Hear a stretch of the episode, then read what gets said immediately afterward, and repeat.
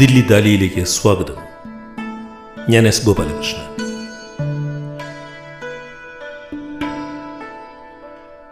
ഒരു പ്രഭാതത്തിന്റെ അവശിഷ്ടത്തിൽ നിന്ന്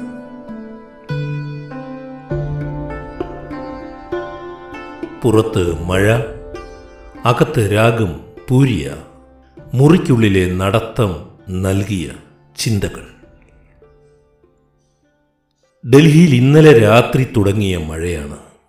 പതിവ് പോലെ രാവിലെ നാല് കഴിഞ്ഞപ്പോൾ ഞാൻ ഉണർന്നു. മഴയുടെ നാദസുഖം ചെവിയിൽ. ഒരു ചായയുണ്ടാക്കി ബാൽക്കണിയിൽ ചെന്ന് ഇരുന്നു. ഇരുട്ടാണ് എവിടെയും. ശബ്ദം മാത്രമേ കൂട്ടിനുണ്ടായിരുന്നുള്ളൂ. അതും മഴയുടെ ശബ്ദം മാത്രം. ഭൂമിയിലെ ജീവൻ ഉറങ്ങുമ്പോൾ അവയ്ക്കുമേലെ പെയ്യുന്ന ജീവാമൃതത്തിന്റെ ശബ്ദം. എന്നും രാവിലെ അഞ്ചേ മുക്കാലിന് ഞാൻ നടക്കാൻ ഇറങ്ങുന്നതാണ് ഇന്ന് അത് സാധ്യമായിരുന്നില്ല. മഴയാണ്.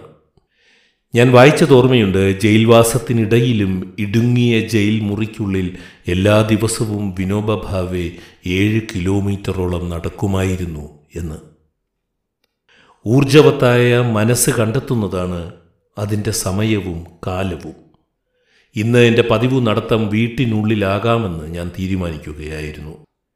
ഞാൻ എന്റെ മ്യൂസിക് സിസ്റ്റത്തിൽ പണ്ഡിറ്റ് ഭീംസൻ ജോഷി പാടിയ ഒരു മണിക്കൂർ നീളമുള്ള പൂരിയ രാഗം ആരംഭിച്ചു.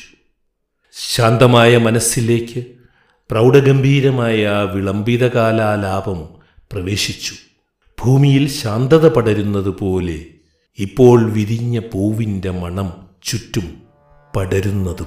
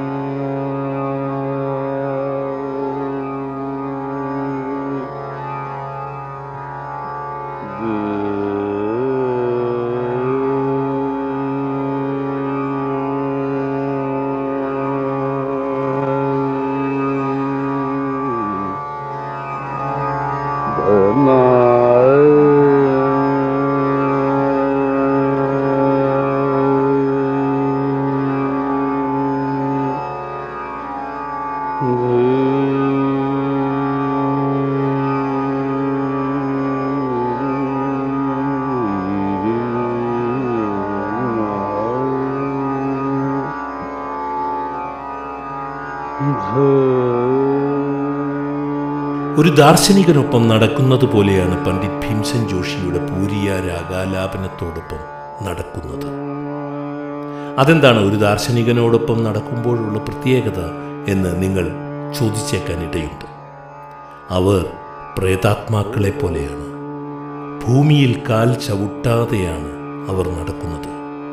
മേഘങ്ങൾക്കിടയിലൂടെ നടക്കുന്നത് പോലെ. ഞാൻ എന്റെ മുറിയിൽ നടക്കുകയായിരുന്നു. പണ്ഡിറ്റ് ഭീംസെൻ ജോഷിയുടെ പൂരിയ രാഗത്തിനോടൊപ്പം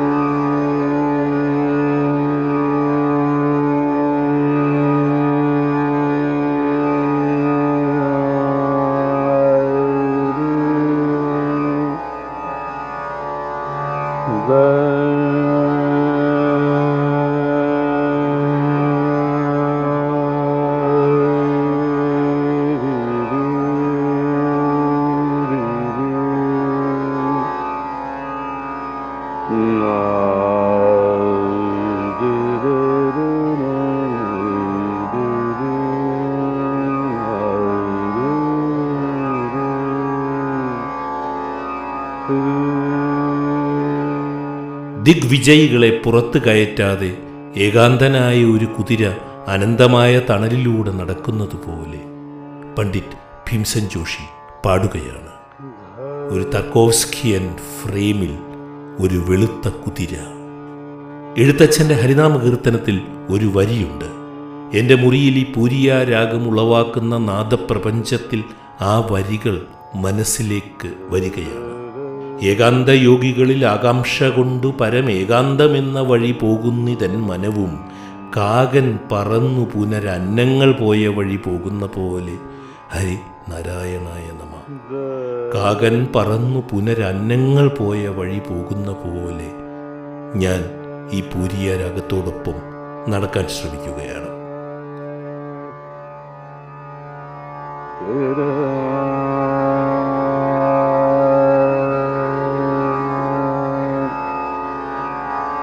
Silver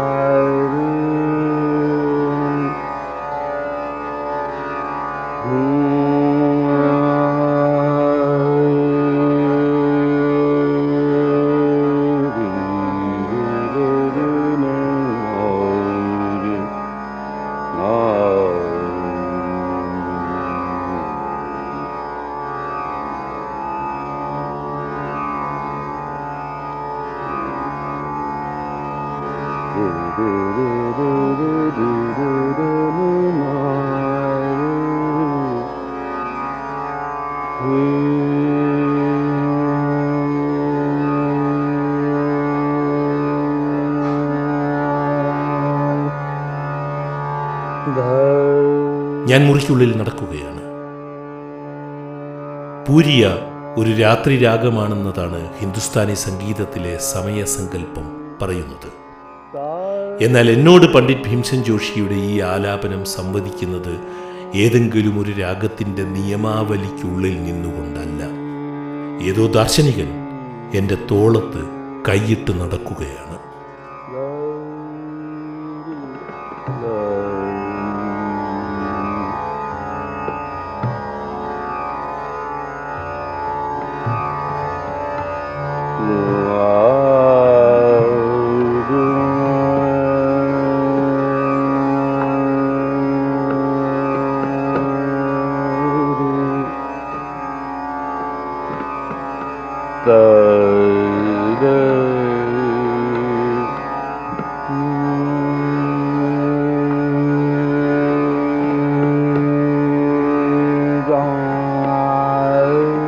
കഴിഞ്ഞ ദിവസം ഞാൻ ഒരിക്കൽ കൂടി നാരായണ ഗുരുവിന്റെ ദർശനമാല വായിച്ചു. കേരളത്തിൽ പത്തൊൻപതാം നൂറ്റാണ്ടിന്റെ അവസാനവും ഇരുപതാം നൂറ്റാണ്ടിന്റെ ആദ്യവും ജീവിച്ച ഒരു മനുഷ്യൻ ചിന്തയുടെ ഇത്രയും ഉന്നതമായ തലങ്ങളിൽ എങ്ങനെ സഞ്ചരിച്ചു എന്നോർത്ത് ഞാൻ എപ്പോഴും അത്ഭുതപ്പെടാറുള്ളതാണ്. ജ്ഞാനദർശനത്തിൽ ദർശനമാലയിലെ ജ്ഞാനദർശനത്തിൽ ഗുരു എഴുതി ജ്ഞാനമേകം ഹി നിരുപാധികം സ്വപാധികം ച തത് അഹങ്കാരാദിഹീനം യത് ജ്ഞാനം തന്നിരുപാധികം എന്ന്. ജ്ഞാനം ഒന്നേ ഉള്ളൂ. നാരായണ ഗുരു അതിനെ അറിവ് എന്നാണ് വിളിച്ചത്. എന്നാൽ അറിവ് ഉപാധിയോടുകൂടിയും ഉപാധിയില്ലാതെയും കാണപ്പെടുന്നുണ്ട്. അഹങ്കാരം മുതലായവയെല്ലാം ഒഴിഞ്ഞു മാറിയിട്ട് ബാക്കിയാകുന്ന അറിവാണ് നിരുപാധികമായ ജ്ഞാനം എന്നത്. അപ്പോൾ പണ്ഡിറ്റ് ഭീംസെൻ ജോഷി പൂരിയ പാടുമ്പോൾ ഞാൻ പാട്ട് കേട്ടുകൊണ്ടല്ലേ നടക്കുന്നത് ആണെന്നും പറയാം അല്ലെന്നും പറയാം. ഞാൻ നടക്കുകയല്ലേ? വീടിനുള്ളിൽ നന്നായി അറിയാവുന്ന മുറിയിടങ്ങളിലൂടെ നടക്കുകയല്ലേ ഞാൻ? രാവിലെ നടക്കാൻ പോകുമ്പോൾ എനിക്ക് പലപ്പോഴും തോന്നാറുണ്ട് മനസ്സ് ശരീരത്തെ തോളിലേറ്റി നടക്കുകയാണ് എന്ന്. ദാർശനികൻ നീത്ഷെ നടക്കാൻ പോകുന്നതിനെക്കുറിച്ച് ഞാൻ വായിച്ചു തോർക്കുന്നു. നടത്തയാണ് ആ ചിന്തകനെ സൃഷ്ടിച്ചത് തന്നെ. നടത്തയാണ് ആ ചിന്തകനെ ഭ്രാന്തനാക്കി മാറ്റിയത്. തോറോ പണ്ട് പറഞ്ഞിട്ടുള്ളതാണ് ഓരോ യാത്രയും നമ്മുടെ ബോധത്തിലേക്ക് ചെയ്യുന്ന യാത്രയുടെ കുരിശുയുദ്ധങ്ങളാണെന്ന്. ഓരോ യാത്രയും നമ്മുടെ ബോധത്തിലേക്ക് ചെയ്യുന്ന യാത്രകളുടെ കുരിശുയുദ്ധങ്ങളാണെന്ന്.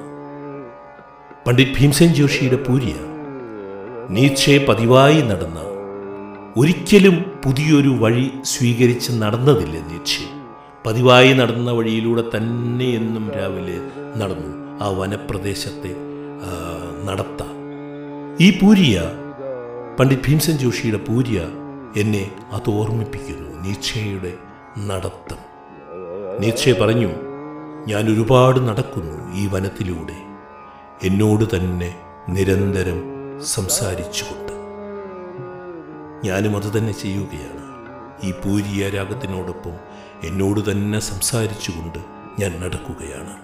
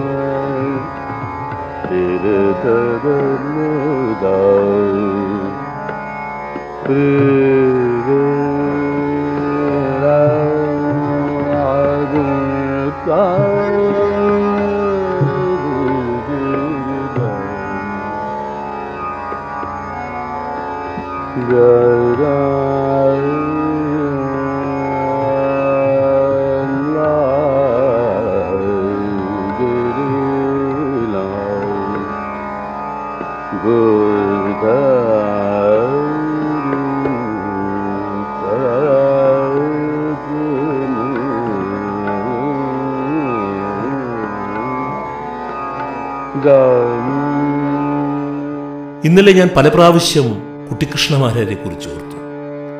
മാരാരുടെ അവസാന കാലങ്ങളായിരുന്നു പ്രധാനമായും ഞാൻ ഓർത്തുകൊണ്ടിരുന്നത്. മനുഷ്യന് വയസ്സാകുമ്പോൾ എന്തൊക്കെയാണ് സംഭവിക്കുക? മനസ്സിനെ പേറി നടക്കുവാനുള്ള ശേഷി വാർദ്ധക്യത്തിനില്ല എന്നാണോ? ഇതൊക്കെ ആലോചിച്ചു ഞാൻ ഇന്നലെ.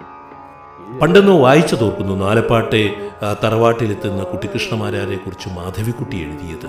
നാലപ്പാട്ടെ സ്ത്രീകളുടെ മുഖത്ത് കുട്ടിക്കൃഷ്ണമാരാർ ഒരിക്കലും നോക്കില്ലായിരുന്നു അത്രേ. ലജ്ജയായിരുന്നു അത്രേ കുട്ടിക്കൃഷ്ണമാരാർക്ക് മാധവിക്കുട്ടിയെ അലട്ടിയിരുന്ന പ്രശ്നം പുറത്തെവിടെയെങ്കിലും വെച്ച് കണ്ടാൽ കുട്ടിക്കൃഷ്ണമാരാര് തന്നെ എങ്ങനെ തിരിച്ചറിയും എന്നതായിരുന്നു. പണ്ഡിറ്റ് ഭീംസേൻ ജോഷിക്ക് കാറുകൾ സംഗീതത്തെ എന്ന പോലെ തന്നെ ഇഷ്ടമായിരുന്നു. ഒരു തരം ഭ്രാന്തായിരുന്നു കാറുകളെ കുറിച്ച് വിവിധ തരങ്ങളിലുള്ള കാറുകളിൽ ദീർഘദൂരം ഡ്രൈവ് ചെയ്യുക ഭീംസൻ ജോഷിക്ക് ഹരമായിരുന്നു. ഈ സംഗീതത്തിന്റെ പശ്ചാത്തലത്തിൽ നടന്നുകൊണ്ടിരിക്കുമ്പോൾ ഞാൻ ഓർക്കുന്നത് എന്തുതരം ഡ്രൈവർ ആയിരുന്നിരിക്കണം പണ്ഡിറ്റ് ഭീംസൻ ജോഷി എന്നതാണ്.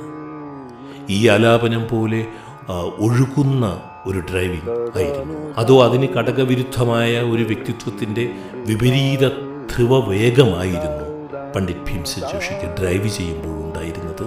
ആർക്കറിയാം?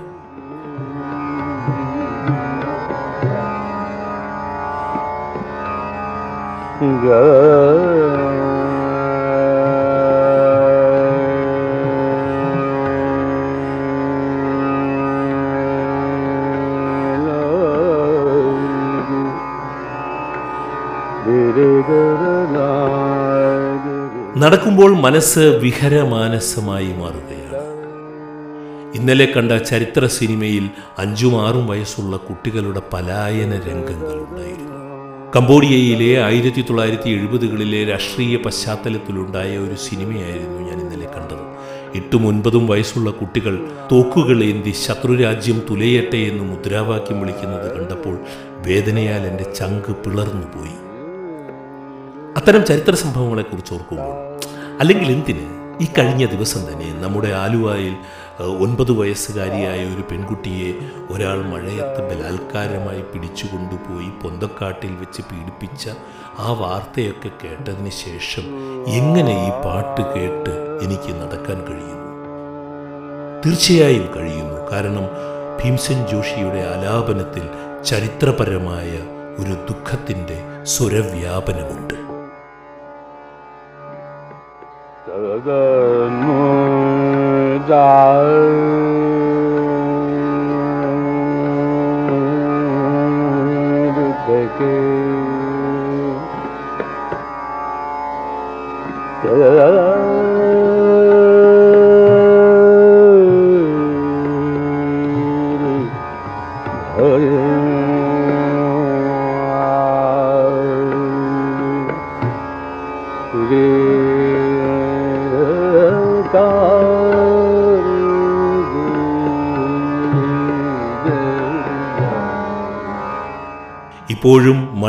പെയ്തുകൊണ്ടിരിക്കുകയാണ്.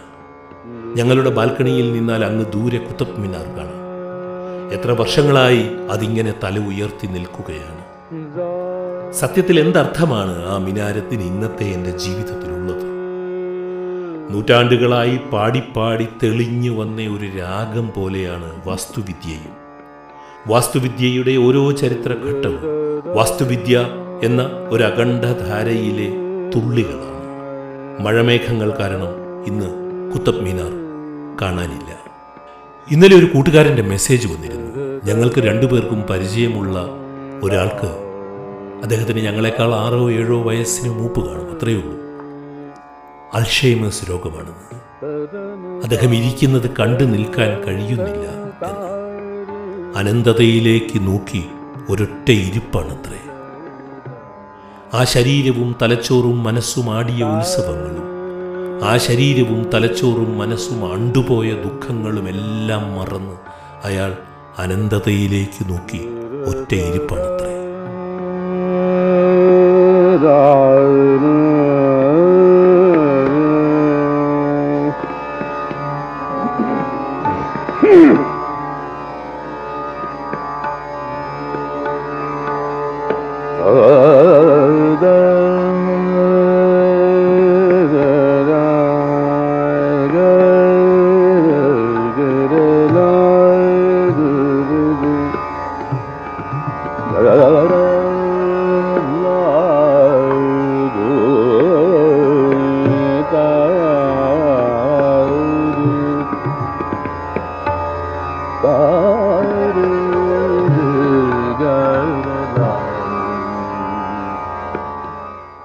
ഭീംസെൻ ജോഷി പൂരിയ തുടരുകയാണ്.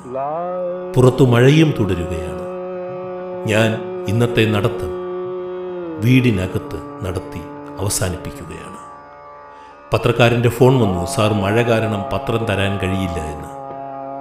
ഞാൻ പ്രത്യേകിച്ച് നന്ദി പറഞ്ഞു. പത്രം വേണ്ടടൂ അത്രയും നന്നായി. ഞാൻ ഈ പൂരിയയുടെ ലോകത്ത് കഴിയട്ടെ.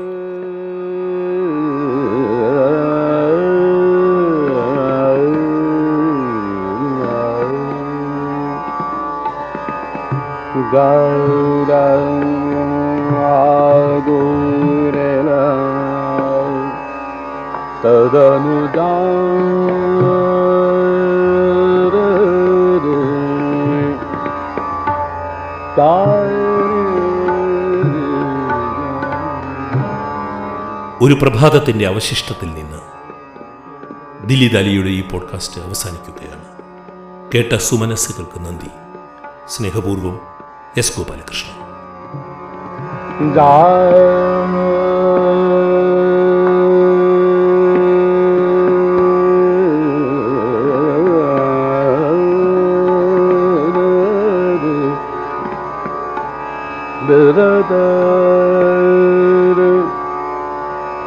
തദനു തദനു ദനുദേ ഗരിലായ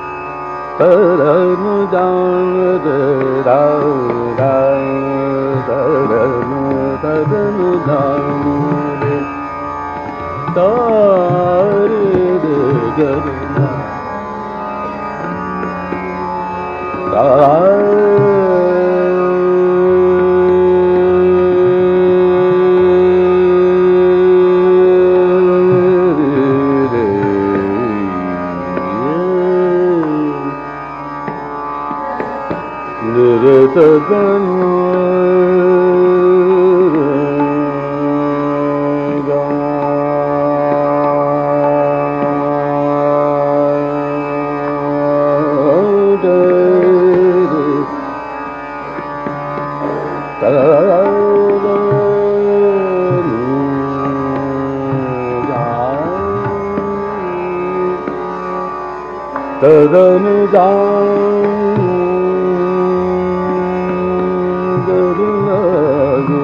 તા